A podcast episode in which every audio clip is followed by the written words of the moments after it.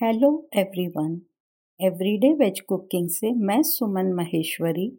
आज आप सबसे गपशप करते हुए वेरी टेस्टी एंड डिलीशियस मलाई कोफ्ता की रेसिपी शेयर कर रही हूँ। नाम सुनते ही मुँह में पानी आने लगा, है ना? और खाने का भी मन होने लगा होगा। तो आइए आज अपन मिलकर बनाते हैं मलाई कोफ्ता।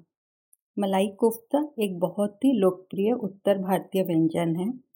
प्रक्रिया थोड़ी लंबी ज़रूर है, लेकिन मलाई कोफ्ता बनाना बहुत आसान है। आइए, अब आप 12 से 15 कोफ्ता बनाने के लिए सामग्री नोट कर लीजिए। आप लीजिए एक कप क्रम्बल किया हुआ पनीर, दो मध्यम आकार के उबले हुए आलू, दो टेबलस्पून कॉर्नफ्लावर, चौथाई छोटा चम्मच लाल मिर्च पाउडर और नमक स्वाद के अनुसार। आइए अब आप स्टफिंग के लिए सामग्री नोट कर लीजिए। आप लीजिए एक टेबलस्पून ताजी गाढ़ा मलाई, चौथाई टीस्पून चीनी, पाँच महीन कटे हुए काजू, पाँच महीन कटे हुए बादाम, पंद्रह किशमिश। आइए अब आप ग्रेवी बनाने के लिए सामग्री नोट कर लीजिए। आप लीजिए दो टमाटर, पंद्रह काजू, एक छोटा चम्मच खसखस एक छोटी गाजर छोटे क्यूब्स में काट कर ब्लांच करें। गाजर डालना ऑप्शनल है, लेकिन यह ग्रेवी के स्वाद और रंग को बढ़ाती है। दो टेबलस्पून गाढ़ा दही, आधा टीस्पून जीरा, आधा इंच बारीक कटा हुआ अदरक का टुकड़ा, दो हरी मिर्च, चौथाई टीस्पून हल्दी पाउडर एक छोटा चम्मच लाल मिर्च पाउडर एक टेबलस्पून धनिया पाउडर चौथाई टीस्पून गरम मसाला पाउडर, चौथाई टीस्पून चीनी, एक तेज़पत्ता, आधा इंच दालचीनी का टुकड़ा, एक काली इलायची और गार्निशिंग के लिए दो टेबलस्पून फ्रेश क्रीम और ताज़ा हरा धनिया। आइए, अब आप कोफ्ता बनाने की विधि नोट कर लीजिए। आलू को कद्दूकस कर लें और पनीर को क्रम्बल कर लें। उसमें कॉर्नफ्लोर लाल मिर्च पाउडर और नमक डालकर अच्छी तरह से मिला लें। मिश्रण को 12 से 15 बराबर भागों में बांटकर गोले बना लें।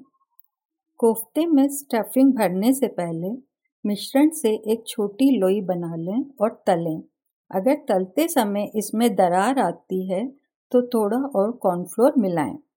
आइए, अब आप स्टफिंग बनाने की विधि नोट कर लीजिए। एक टेबलस्पून गाढ़ी क्रीम लें। उसमें बारीक कटे मेवे और चीनी डालकर अच्छी तरह से मिला लें और मिश्रण को 12 से 15 बराबर भागों में बांट लें। अब एक आलू और पनीर का गोला लें। इसे चपटा करें और स्टफिंग को भर दें और इसे फिर से सील करें। अब एक भारी तले की कढ़ाई में तेल गरम करें।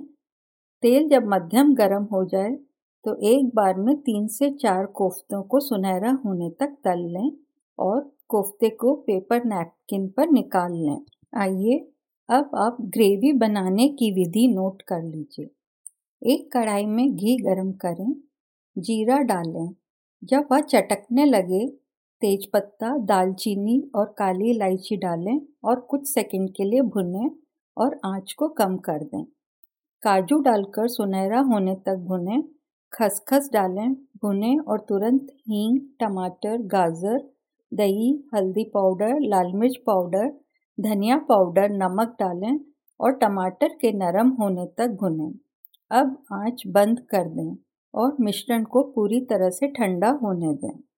सारे साबुत मसाले ग्रेवी में से निकाल लें। अब मिश्रण को मिक्सी में पीस लें। यदि आवश्यकता हो तो थोड़ा दूध डालें। ग्रेवी को एक पैन में डालें। ग्रेवी मीडियम थिक होनी चाहिए। थोड़ा दूध या पानी डालकर ग्रेवी की थिकनेस अपनी इच्छा अनुसार एडजस्ट करें। ग्रेवी में उबाल आने दें। गरम मसाला डालें, अच्छी तरह मिलाएँ और आँच बंद कर दें। मलाई कोफ्ता सर्व करने के लिए तैयार है। मलाई कोफ्ते को प्याले में रखिए। ऊपर से गरम गरम ग्रेवी डालिए। हरा धनिया और थोड़ी सी ताज़ी क्रीम से गार्निश करिए। मलाई कोफ्ते को आप फुल्का, पराठा और पूरी के साथ परोस सकते हैं। आशा करती हूँ आप सबको आज का पॉडकास्ट पसंद आया होगा।